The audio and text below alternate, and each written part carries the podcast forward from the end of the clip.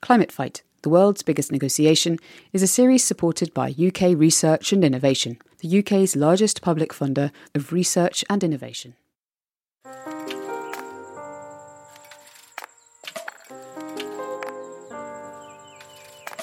From wildfires in Algeria to mega floods in China, the climate crisis is a fact of life, no matter where you live on Earth. And we can only tackle it through international cooperation. In November 2021, Glasgow is hosting COP26. That's the United Nations Climate Change Conference. For the 26th time, leaders from around the world will come together to plan how to tackle the most urgent challenge of our time. But how will countries reduce their greenhouse gas emissions to stop global heating? How will we protect people, their homes, and their livelihoods? And how will it be paid for? From the conversation, welcome to a new series by the Anthill podcast, Climate Fight, the world's biggest negotiation. I'm Jack Marley, environment editor at The Conversation, and based in Newcastle, England. I'm going to take you inside the fight for our future planet. Over five episodes, we'll speak to experts researching the politics and economics of the climate crisis and working on solutions. And also some of the people living with the consequences.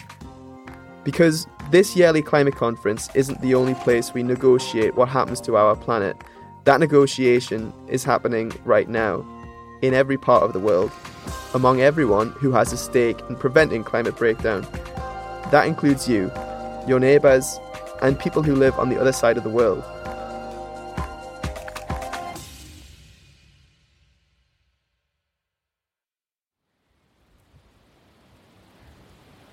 And the first place we're visiting is the coast of East Africa. On Zanzibar Island, Tanzania, mangroves grow on the beaches and in the shallow ocean water. These are green, leafy trees, and the species in Zanzibar have roots sticking straight up out of the sand. These mangroves mean a lot to local people. My name is Biraya Isa Musa, a resident of Kisakasaka. I am a mother of five children. Biraya spoke to reporter Maryam Charles in Zanzibar. Biraya used to cut the mangroves. Others used them to build houses, and Biraya would sometimes sell the wood at the market. Mangroves play a big role in the economies of tropical coastal communities around the world. But, as Biraya knows, they're also important to the local environment. We cut mangroves until our water started changing. It started tasting salty. There were places where people stopped farming because of the salty water entering the plantations. We therefore decided to stop cutting them because the water could get into our houses. Mangroves filter the salt from seawater through their roots. They can even help protect against sea level rise. And they're one of the best habitats at storing carbon, something that needs to happen in all areas of the world if we're going to limit global heating. Several years ago, the government of Tanzania and an international climate fund put money towards protecting mangroves. This meant stopping people from cutting down the plants, and people like Biraya lost their source of firewood and income. Even we women used to make charcoal.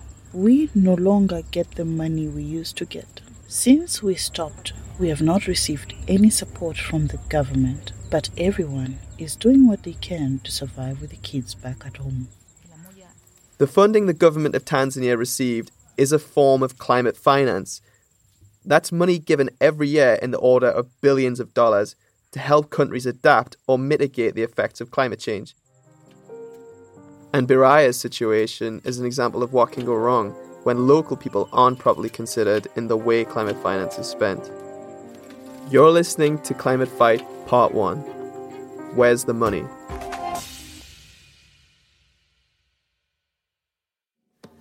Climate breakdown disproportionately impacts people in the global south. In these warm climates, people face droughts and sea level rise. To add to the injustice, These are usually the people who have contributed the least to greenhouse gas emissions that scientists are now certain are causing the climate crisis. Governments and other public and private sources pledged to give a total of $100 billion a year to poor countries by 2020 to help mitigate these disasters and to help them cut greenhouse gas emissions. This money goes to lots of different projects, like the protection of certain habitats or the building of walls to guard against sea level rise. But what will spending the money right look like? Who should decide where it goes? And what is the moral and legal weight behind what rich countries owe poor countries? To understand more about what happened in Tanzania, I spoke to the person who researched it. My name is Jessica Omukuti, and I am COP26 researcher at the University of York. And so my work focuses on climate finance and how it's delivered in the global south. Jessica is one of four UK based researchers awarded a UKRI COP26 fellowship ahead of the event in Glasgow. We'll be hearing from a few more of them throughout this series. The biggest section of discussions on climate finance is how do we support those who are least able to adapt to climate change, but also how do we accelerate mitigation actions. In 2018, Jessica spent several months talking to locals in Zanzibar and on the Tanzanian mainland about the new mangrove measures and asking how their lives had changed. The new program started when Tanzania was looking for a way to protect against sea level rise and also increase how much carbon it captured. The Least Developed Countries Fund gave them the money for the program. That's a small international fund to support the work of the UN Framework Convention on Climate Change. Tanzania used part of the money to replant mangroves, have people make sure the seedlings didn't die, and patrol to make sure the mangroves weren't cut down. But then that protection of mangroves prevented communities from continuing to extract other uses from the mangroves. And even though when you look at this from a very high level, you say, well, you know, there could be other ways for people to generate their income. The problem is that the project itself did not think of this, or they probably thought of it, but they did not implement alternative measures for those who lost the most or those who suffered the most from adaptation actions. There were very immediate um, effects that were overlooked. For example, losses to livelihoods, health effects because some people could not get the medicines that they required. There were also psychological effects. There were people who would be arrested, who would have their merchandise captured, and those effects were not accounted for when that project was being funded. And so the finance was probably generating harm that was not anticipated and that was not remedied. Majina naitwa Khatibu Alivuai, ni mkazi wa Kisakasaka, Zanzibar, My name is Khatibu Alivuai, a resident of Kisakasaka, Zanzibar. In our village, the main activity that the majority of the people are involved in since the days of our ancestors is cutting mangroves because this is a resource that was passed on to us by our ancestors. Therefore, banning the use of mangroves has greatly affected me. I mainly used it in making charcoal, which was my main source of income, taking care of the family and even educating them. We don't have other means of survival. Could you tell us what your main takeaway is from this case study in terms of how climate finance works and how it should work? Climate finance is one of the things that we need to address climate change. The people who suffer the most definitely will need a lot of help to just respond to the risks. But then the thing is, climate finance, it's delivered in ways that does not generate the effect that it's supposed to generate.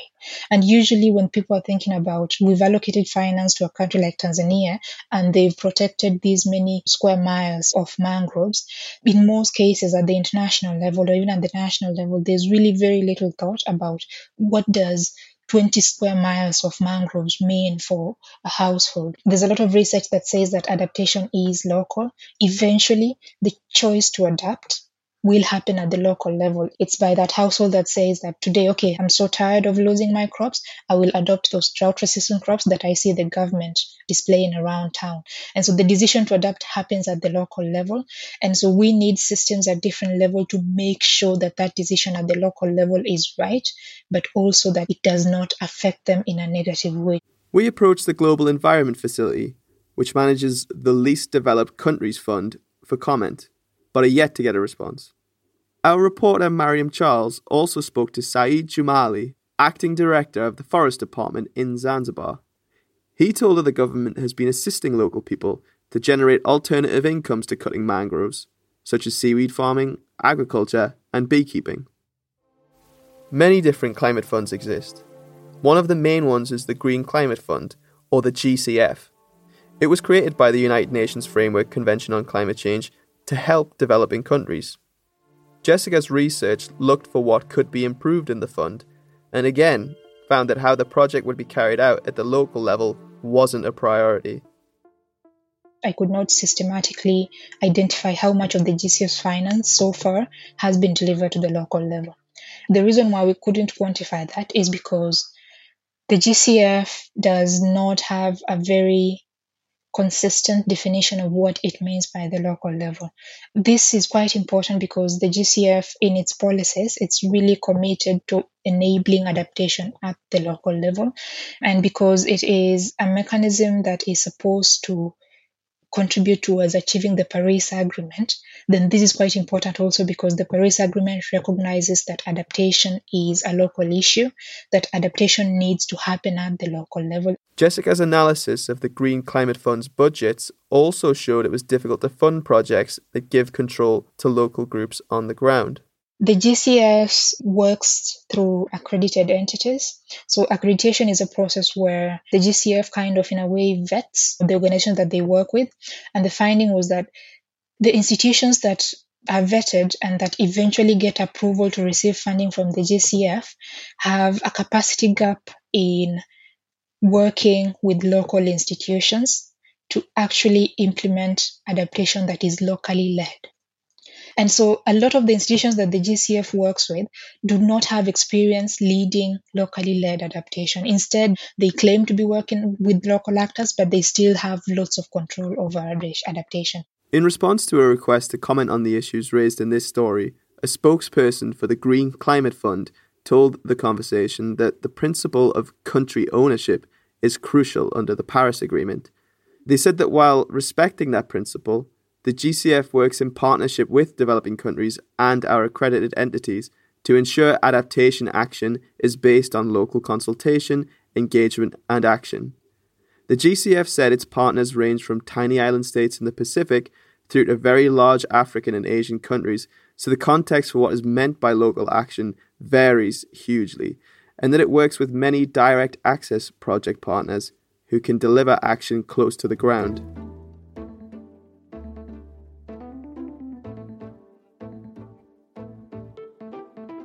How important do you think it is to get climate finance right? The urgency of climate change is growing bigger and bigger every day. We need to respond to these effects right now because they will grow bigger but another thing is that there's just not enough finance to go around. Developed countries committed to raising 100 billion per year by 2020, and that was a commitment that was, I think, in 2009, and they've not been able to do that. And that's why we need to get adaptation finance right. One is because climate change is really urgent people are dying, people are losing their homes, and it will become even worse as we move forward. But also, B is that there's just not enough finance to be wasted. The Conference of the Parties, or COP, has decided that there's a moral obligation to send this climate finance to areas that need it most. That's why at COP26, the issue will be up for debate again. But there's also a legal obligation for this money to be sent from rich countries to poor countries. Most people may be familiar with development aid, but climate finance is conceptually distinct from development aid. And it's distinct because it's rooted in this recognition in a legal treaty of the UN Framework Convention on Climate Change. My name is Harpreet Kaur Paul. I'm a human rights lawyer currently doing a PhD at Warwick Law School on climate justice the responsibility of certain countries for causing the climate crisis and the capacity to help solve it is different. This is referred to as the common but differentiated responsibilities and respective capabilities principle. It's enshrined in the 1992 UN Framework Convention on Climate Change, acknowledging that different countries have different capabilities and responsibility for addressing climate change. Developing countries like Bangladesh, which are experiencing things like sea level rise. It's a low lying delta country. So, sea level rise means that salty water is coming into farmlands, destroying crops, impacting food security and uh, livelihoods of people. And we know that all of these consequences are increasing in severity and in terms of how regular they are as a result of climate change. And the average person in Bangladesh contributes about 10 times fewer emissions than the average person in the UK, 30 times fewer the average person in the US, Canada, or Australia. And so, where does finance come into that? First, sticking at the international level, at the 2009 Copenhagen climate negotiations, a lot of developing countries came together threatening to walk out, largely because of what they perceived as lagging action by the world's wealthier nations on reducing emissions. And I think if you've made it to Tuvalu, you would have realised why we are so concerned about this issue. The entire population of Tuvalu lives below two metres above sea level. I make this as a strong and impassioned plea. We've had our proposal on the table for six months. Six months. It's not the last two days of this meeting. I woke this morning and I was crying, and that's not easy for a grown man to admit. The fate of my country rests in your hands. Thank you.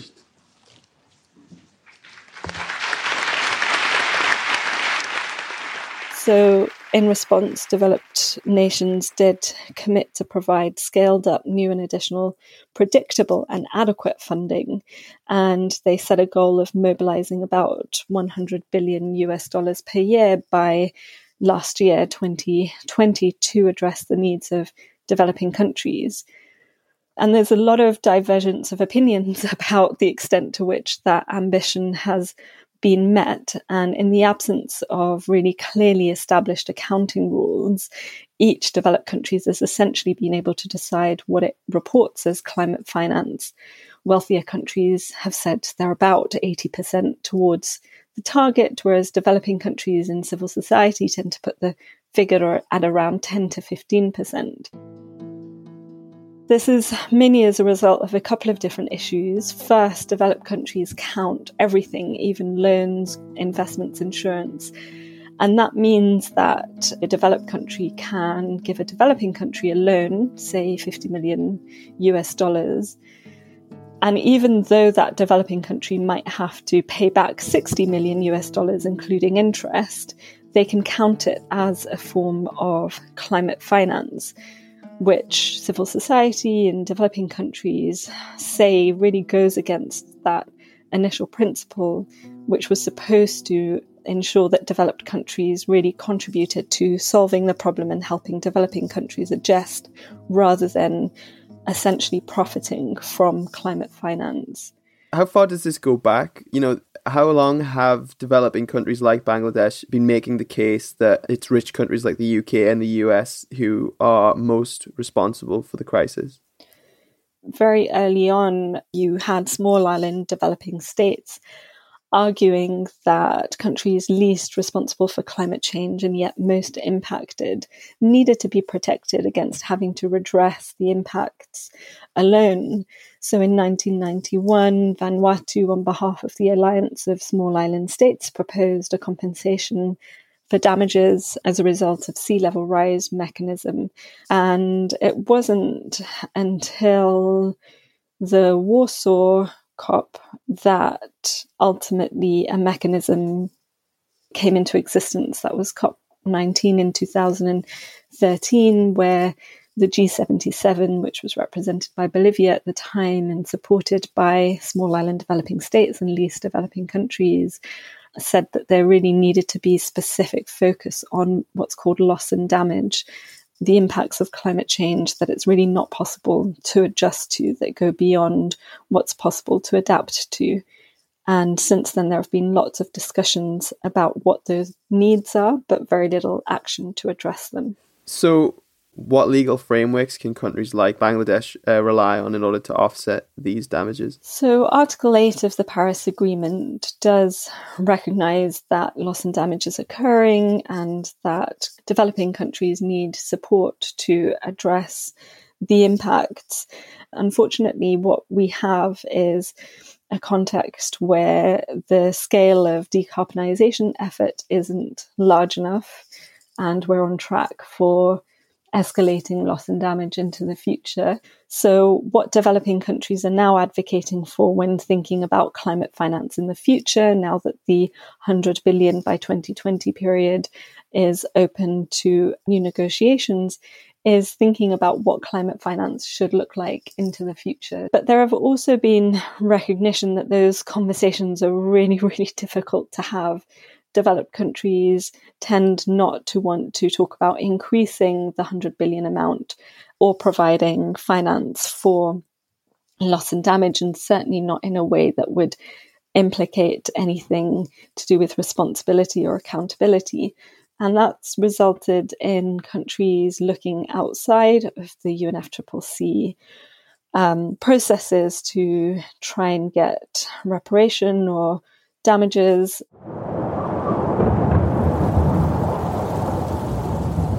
The Philippines has um, been subjected to super typhoons.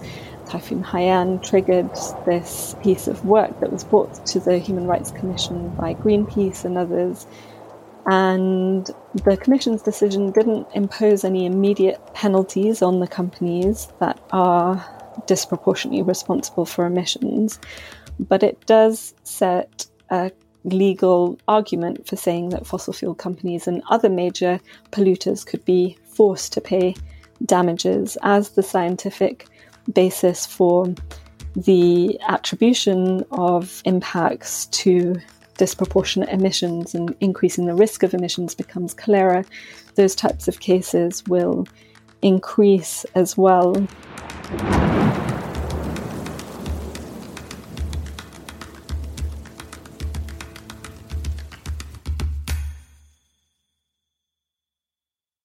For a lot of reasons, it's tricky to put a number on how much climate finance would actually be needed for the world to address the climate crisis and its impacts.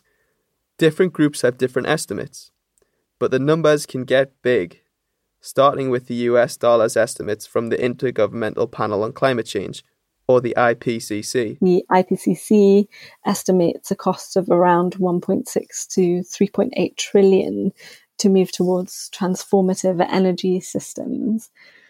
Then given that regardless of whatever level of decarbonisation mitigation we're able to engage in, certain climate impacts are now unavoidable.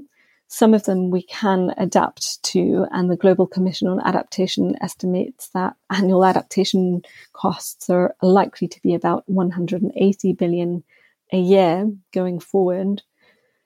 And then thinking about those that are totally unavoidable, the types of impacts when a storm comes through and people lose their houses, their, their livelihoods, or homes fall into rivers that are being eroded, or as a result of sea level rise, whole countries, islands, or regions disappearing and needing a form of repair to be able to rebuild dignified lives after that.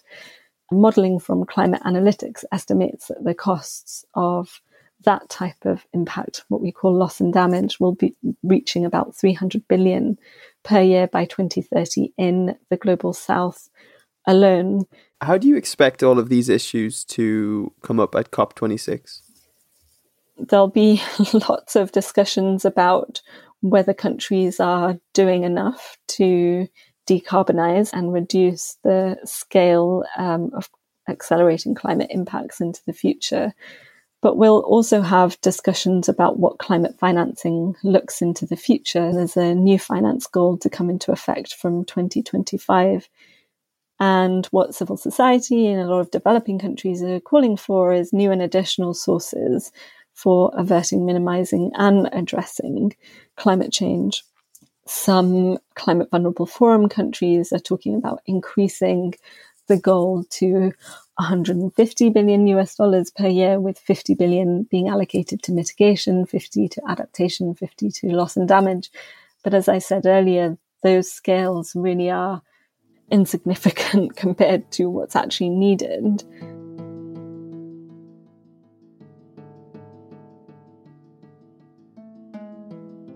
Negotiation over climate finance takes a lot of forms.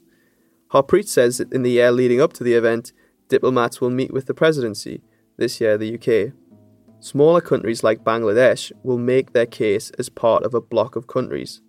Having group positions strengthens their bargaining power.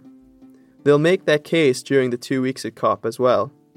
But these are closed negotiation rooms, which we often only hear about through statements if people are unhappy with the negotiations.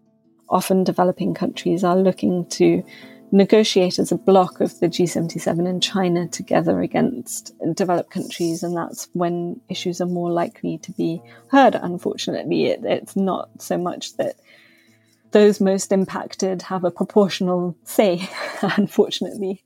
And a lot of it has to do with other political power, wealth that is concentrated in and among those countries that are most responsible.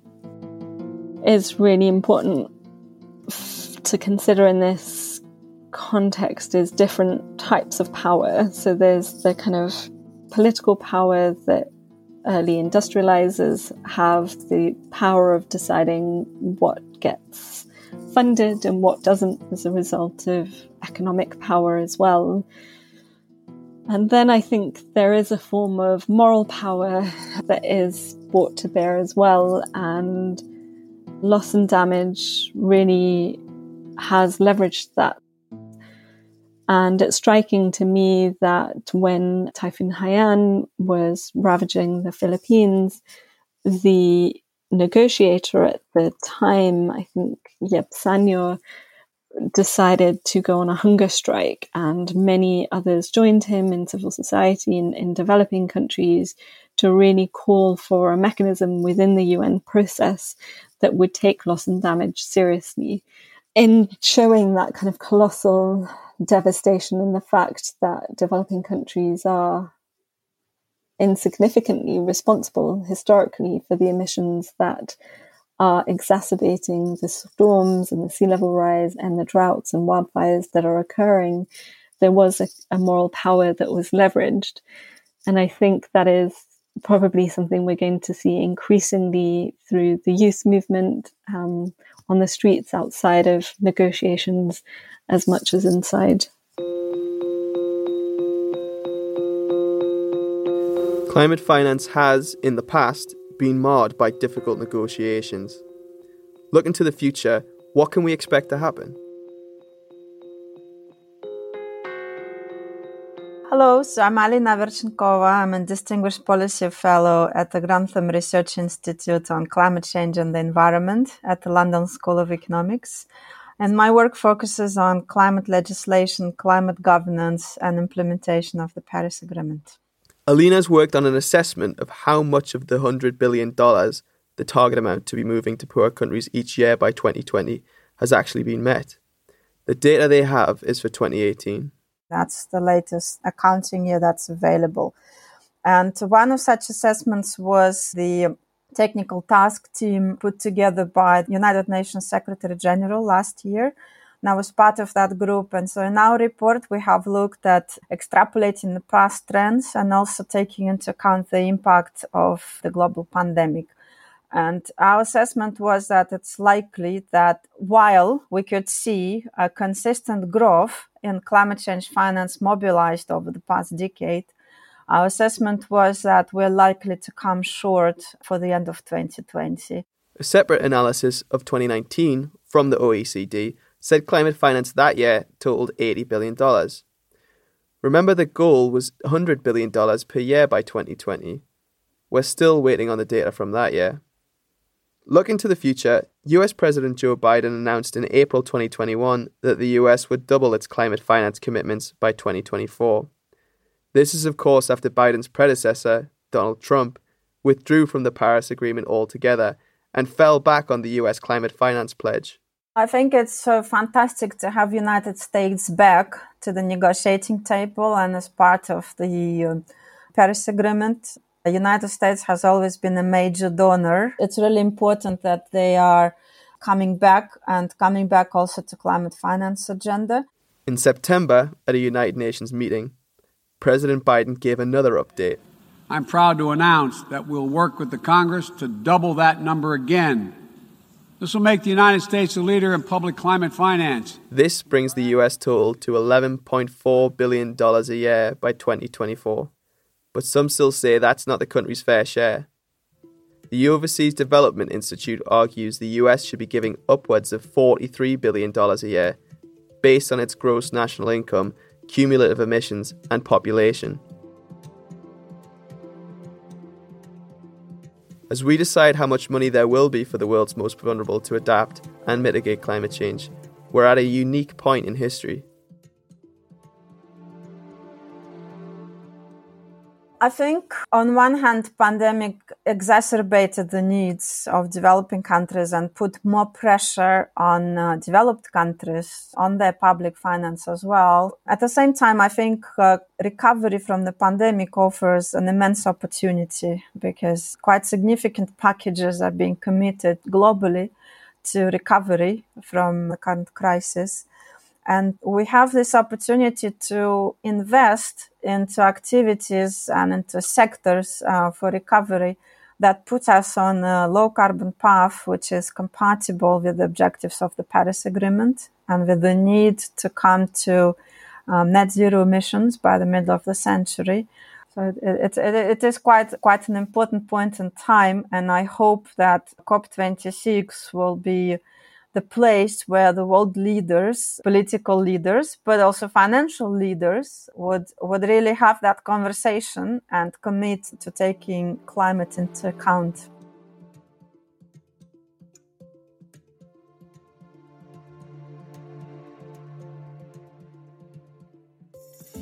When we talk about giving money to protect people against climate change, there's an elephant in the room.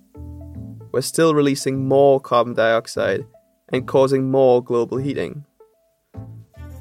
Global carbon dioxide emissions have been steadily rising, and after falling during the pandemic, the International Energy Agency expects energy related carbon dioxide emissions to grow by 4.8% in 2021. We're fighting a monster while we continue to make that monster bigger. Countries will need to cut emissions or remove carbon dioxide from the air, or both. And that's what we'll explore next time the path to net zero.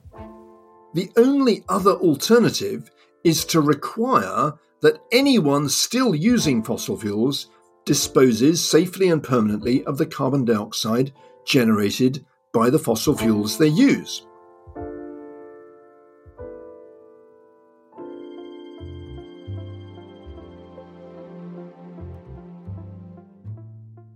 Thanks to everybody who spoke to us for this episode. The Anthill is produced by The Conversation in London. You can get in touch with us on Twitter at TC underscore audio, on Instagram at theconversation.com, or email us on podcast at theconversation.com. And you can also sign up for our free daily email by clicking the link in the show notes.